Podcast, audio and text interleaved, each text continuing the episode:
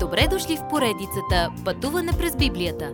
Това е едно пътешествие, което ни разкрива значението на библейските текстове, разгледани последователно книга по книга.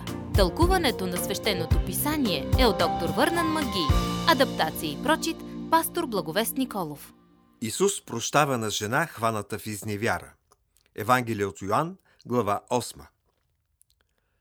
Представете си сцената. Господ седи в храма и получава. Някъде във ъгъла на храма става глъч, всеки се обръща да види какво се случва. Някои религиозни водачи довлачват полуоблечена, разчорлена жена през портата. Те я хвърлят пред Исус и крещят. Тази жена е хваната в изневяра, в самия акт на прелюбодейство. Тази жестокост към жената е капан за Исус. Те мислят, че предлагат неразрешима дилема пред Исус, като му казват Мойсеевия закон казва, че тя трябва да бъде убита с камъни. Ти какво казваш?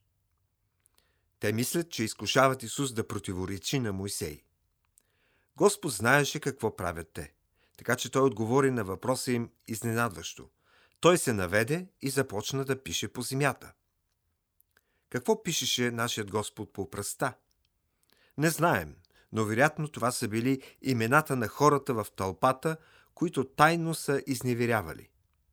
Той се изправи и каза, сега, ако сте без грях, давайте, хвърлете камък. По-старите водачи си тръгнаха първи, защото те имаха повече разум от по-младите. Накрая Исус остана единствен като човек без грях, който можеше да хвърли камък по нея. Вместо това той попита жената. Жено, къде са твоите обвинители? Никой ли не те осъди? И аз не те осъждам. Иди си и не съгрешавай вече. Исус не смекчаваше изневярата, но в своята милост той даваше шанс да се покае. В Евангелието, според Йоанн, Исус казва Аз съм. Той ни говори за Бога. Веднага след този разговор Исус каза Аз съм светлината на света. Този, който ме следва, няма да ходи в тъмнина, но ще има светлината на живота. Исус просто разкри греха на книжниците и фарисеите, които доведоха виновната жена при него. Те бяха също толкова виновни, колкото нея и трябваше да побягнат.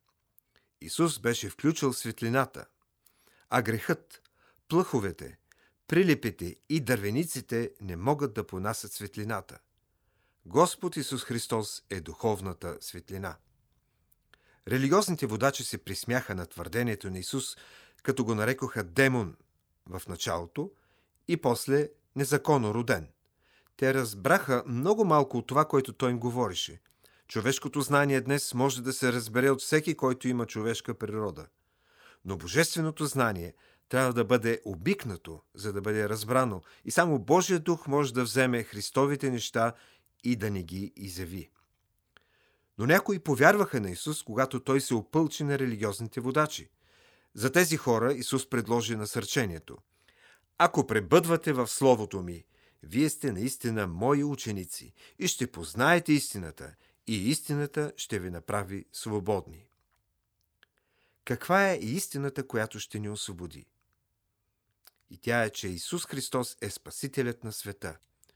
Той е този, който е казал, че е. Следващият път вижте как Исус изцелява физически и духовно слепите. Уважаеми слушатели, вие чухте една от програмите в поредицата Пътуване през Библията. Ако ви е допаднало изучаването, заповядайте на www.ttb.bible, където има много и различни програми на български язик. Ако свалите нашето мобилно приложение от ttb.bible, ще получите достъп до систематично изучаване на всяка книга от Библията.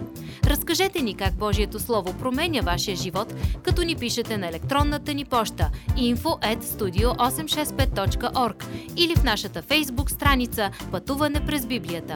Освен до аудиопрограмите, чрез мобилното приложение ще получите достъп и до различни материали. И на още едно място ще намерите нашите обяснения на библейските текстове. На платформата YouVersion за всяка книга от Библията ще намерите наш план за прочит и аудиопрограма с обяснение на прочетеното. Благодарим ви и до нови срещи в онлайн пространството!